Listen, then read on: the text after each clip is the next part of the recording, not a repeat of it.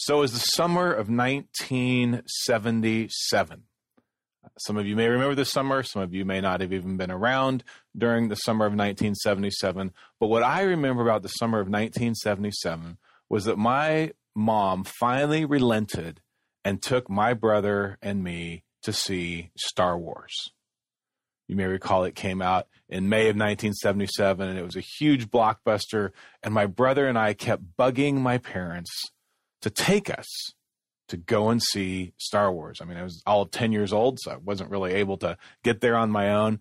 And I remember walking into the movie theater and sitting down near the front, and the lights got dark, and it began. A long time ago, in a galaxy far, far away and the music of John Williams began to play, and you may remember those the the scrolling screen with the yellow words that began to describe this epic story known as Star Wars. And that story would continue. I remember in the in the spring of 1983, telling my mom, I was like, uh, "You need to call in an absence from me to school because I'm going to go see Return of the Jedi." And actually, I think I took my little brother as well. I picked him up from from middle school, and we drove and we watched Return of the Jedi on opening day. It was this epic story about adventure, about the battle of good and evil, light and darkness. But the interesting thing about that series, Star Wars, is, is it took time to unfold. It wasn't like Netflix I mean, Netflix now you can download an entire season or watch an entire season of a show in one day. You can binge watch it. But what happened in Star Wars was there was this this unfolding of the story. There was the, there was development of characters. It was the grand narrative that year by year you learned more and more about what was happening within the, the movie making series known as Star Wars. And when I think about scripture, I think scripture is, is like this series of Star Wars. It is this, this unfolding. It is this progressive moment of, of God continuing to show more and more of himself. It begins all the way back with the story of Abraham and Isaac and Jacob and God calling to them. The scriptures testify to the faithfulness, the, the, the obedience of Ruth and Esther. We hear these words of prophets and priests and kings. We begin to hear in Jeremiah and Isaiah and Ezekiel of the story of the one who is to come, the one who will bring fulfillment, the one who will bring the new covenant. And it is in this telling of the story that we now enter into that story. We're in what is sometimes called the letter of Hebrews, sometimes called the book of Hebrews. As we read through it, though, it's actually a sermon. It's a preacher preaching to a congregation. And what Hebrews does is it looks back and it looks forward. It looks back to saying this is what all of Scripture is leading up to. And then it points us to Jesus and says, This is what Jesus has done for us. So let us listen now for God's word. We're in Hebrews chapter 1. We're going to read verses 1 through 6. And this is what we read. And this is why I remember Star Wars, because it says, In the past, God spoke to our ancestors through the prophets and many times and in various ways. But in these last days, he has spoken to us by his Son, whom he appointed heir of all things, and through whom he also made the universe. The Son is the radiance of God's glory and the exact representation of his being, sustaining all things by his powerful word. After he had provided purification for sins, he sat down at the right hand of the majesty in heaven. So he became as much superior to the angels as the name he has inherited is superior to theirs. For to which of the angels did God ever say, You are my son, today I have become your father? Or again, I will be his father, and he will be my son. And again, when God brings his firstborn into the world, he says, Let all God's angels worship him. So, the Sermon of Hebrews, the letter of Hebrews. It's kind of fascinating when you go back and you look at this historically. We don't know who wrote Hebrews. For a long time, they thought it was the Apostle Paul, but it is now very clear that it was not the Apostle Paul. People have suggest, suggested Luke, Barnabas, Silvanus, Apollos, Priscilla, and Priscilla and Aquila. We don't know who wrote this sermon. We don't actually know who it was written to. Oftentimes, when we hear the Apostle Paul or we hear about Peter, we, we know that it's written to a specific congregation or to a specific context. We don't know who it was written to. We know that more than likely they were people who had some history and understanding, a, a, a vague memory of the, of the Jewish system, because there's so much Old Testament connected to it. But we don't know exactly who it was written to. We also don't know exactly when it was written.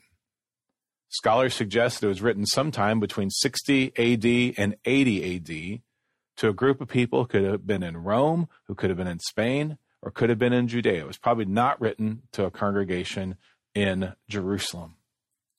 We just don't know to whom it was written. And perhaps that's okay. Because what we do know about this church that received this sermon is they were struggling. They were tired. They were discouraged. They had grown weary. We'll talk a little bit more about that at the end of the sermon.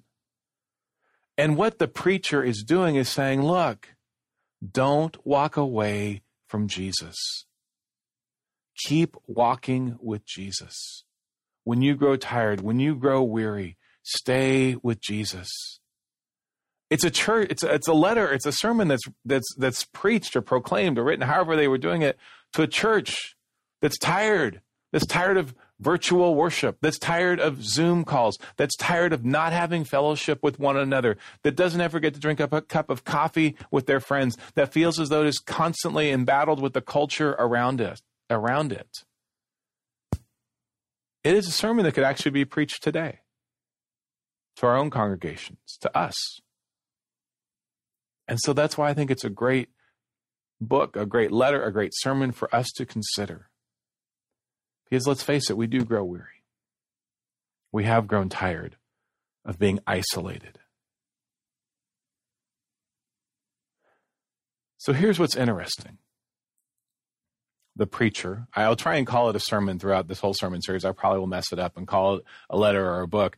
But it's fascinating the way that this this sermon begins because it's like no other no other book that we find in the New Testament. It's not a gospel. It's not a letter because in all the letters, the people writing the letters say who they are, who they're writing to, give context. It's not apocalyptic like the book of Revelation. It's not the book of Acts, which is historical. But notice how the preacher begins. There is there is no lead in. There is no great story I mean, I spent three minutes setting up this sermon by talking about Star Wars. There's none of that. Instead, the preacher begins with Jesus. The preacher says, I want to help put the pieces of the puzzle together by beginning with Jesus. We're calling this sermon series Puzzled because the book of Hebrews, the sermon of Hebrews, allows us to begin to put the pieces of this puzzle together.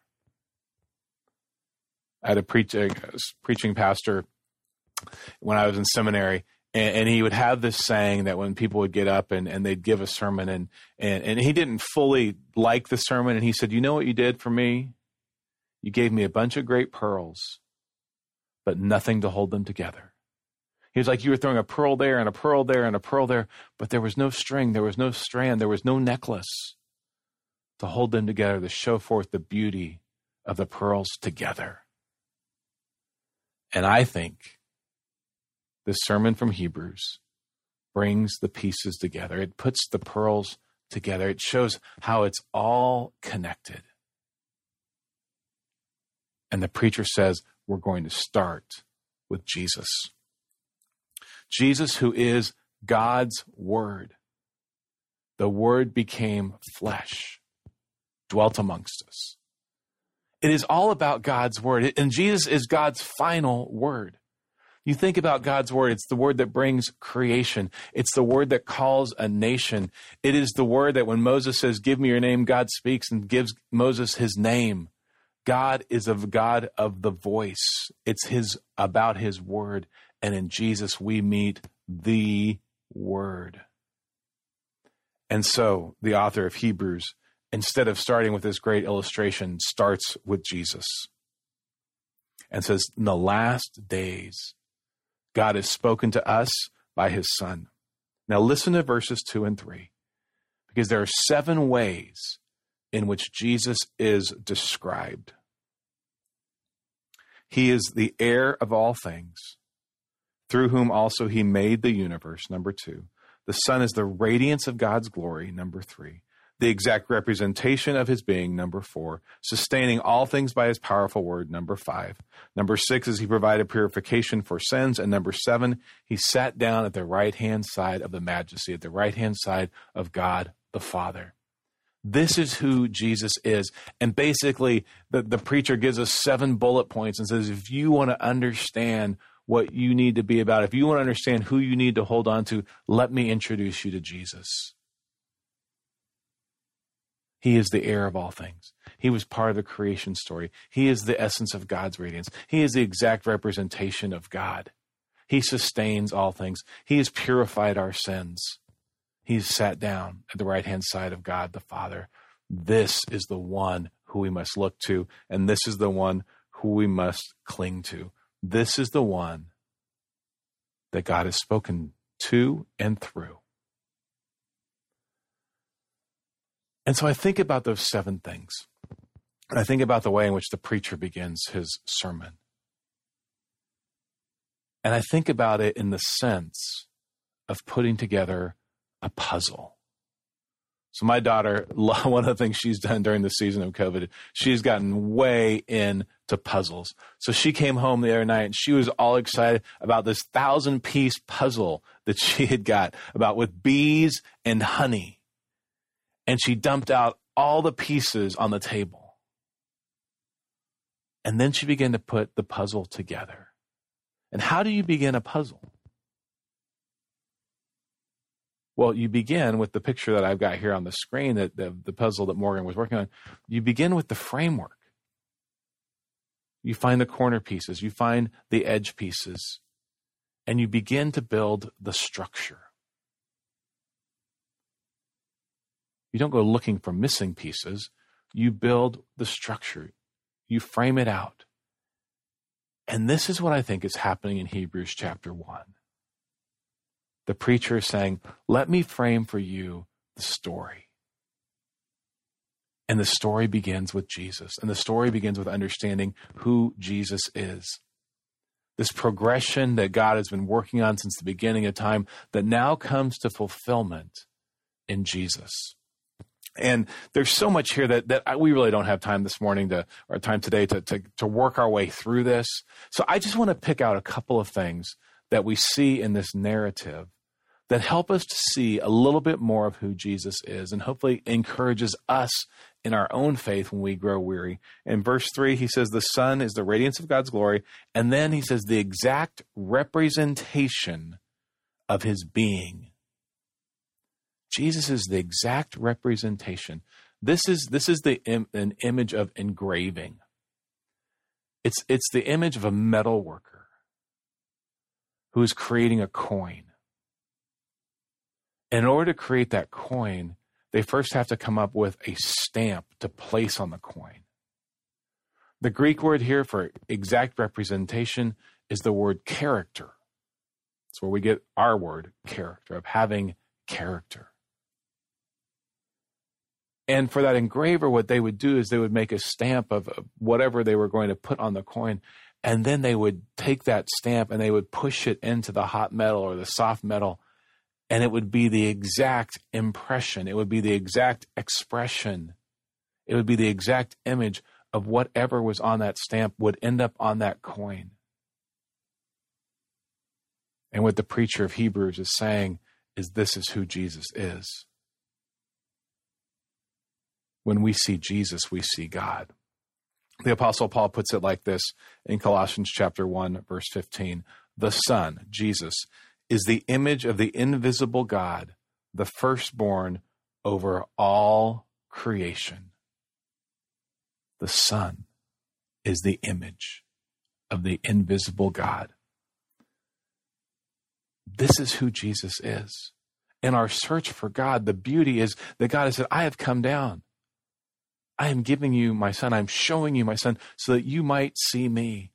And then what's going to happen in Hebrews, there's a there's a ton of connections, and we'll see these back to the Old Testament. I'm only going to use one. This is verse five, but he quotes two scriptures from the Old Testament that were used to help people describe and to understand who Jesus is. Verse 5 For to which of the angels did God ever say, You are my son, or eh, today I have become your father, which is from Psalm 2, verse 7. Or again, I will be his father and he will be my son, which is from 2 Samuel chapter 7, verse 14. The author, the preacher, is saying you've got to see how Jesus connects back to the Old Testament, how the pieces fit together. And that's part of what I think we have to be about as believers is putting the pieces together of putting the pieces together of how we work our way through this season of Lent and how we get to Easter so that we can appropriately and enthusiastically celebrate what Jesus has done for us. The preacher in Hebrews says, and you know what happens at the end? Jesus sat down. He'd done his work. He'd accomplished his mission. He had fulfilled the promise. Everything that was spoken of, to, of him, everything that pointed to him, all the way back from the book of Genesis, is now fulfilled in God's final word, revealed to us in Jesus Christ. The promise is fulfilled. In Hebrew, later in Hebrews in chapter 11, verses 29 and 30, this is, is what we read in terms of understanding what uh, what all was happening with the with the people of Israel. And and it's getting this idea of saying these are the people for whom the story is all about. This is Hebrews chapter. Sorry, I just I said the wrong verse, so I was trying to find the right verse. It's Hebrews 11, 39 and 40. So now now we're good. This is what the the pastor says. Talking about all these people who've gone before. These were all commended for their faith, yet none of them received what had been promised, since God had planned something better for us, so that only together with us would they be made perfect. Because in Hebrews 12, it's looking at all the saints from the Old Testament, and then there's fulfillment in Jesus Christ. They all were commended for their faith, but they did not fully receive it. Because only when Jesus arrives is everything fulfilled. And the preacher is saying, Look to Jesus, understand what he's done. Because as I said, the congregation has grown weary. How do I know this? Well, you skip forward to Hebrews chapter 12, verse 12, and it says this Therefore, strengthen your feeble arms and weak knees because they've grown weary strengthen. It's kind of like us not going to the gym for a long time, right? You got to strengthen your weak arms. You got to motivate yourself to get up and start moving. Your your your knees have grown weak, and the author of Hebrews is saying, keep moving, keep going. Don't walk away from the faith. Walk toward Jesus. Look to him to get your strength. Remember who he is. He is the creator of all things. He is the heir of all things. He is the one who is God's radiance, God's glory. He is the one who has sustained us. He is the one who is God's exact representation. All these wonderful descriptions of who Jesus is. We need to keep looking to Jesus, God's final word. So I know we just finished our sermon series on the Psalms. But I want to go back and look at the first psalm that we looked at in the very beginning of January. It's a very familiar psalm, Psalm 23. And this is how we read it in the NIV. Even though I walk through the darkest valley, I will fear no evil, for you are with me. Your rod and your staff, they comfort me. Walking through, sometimes we would translate that the, the valley of the shadow of death, but walking through the darkest valley, that may, may be where some of us are. Trudging through the valley, carrying the weight of family, of friends, of the world, of our own misfortunes, and just plodding along. But think about being in the shadow of the valley. In order for there to be a valley, there has to be a mountaintop. And what David is describing is he's saying, Look, I've been to the mountaintop, and now guess what? I've come down into the valley, but I'm not going to stop. As I make my way through the valley, I'm heading to the other side. There's another mountain to be climbed. There's another place of joy and expectancy that is waiting. And he says, and I'm going to do this because Jesus, you are with me. He describes the good shepherd. Your rod and your staff, they comfort me. They push me. They protect me. This is what the Savior does for us. And so, as we begin this season of Lent, I want to encourage you to look to Jesus. You may be walking through the valley. You may be wondering, how long, Lord, till I get to that next mountaintop? But in the midst of that, remember who is with you God's very word, His living Son, the one who is the fulfillment of all things, is with us. He is our guide, He is our strength, and He is our hope. This is what the story is telling us.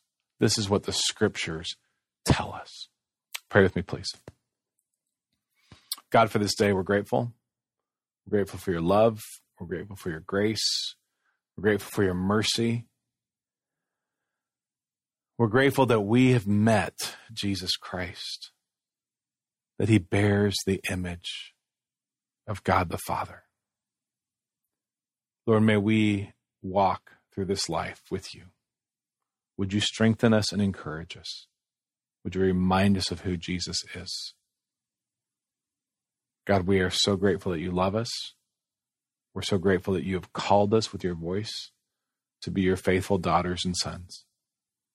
And so, Lord, we yield our lives to you, praying and asking all this in Jesus' name. Amen.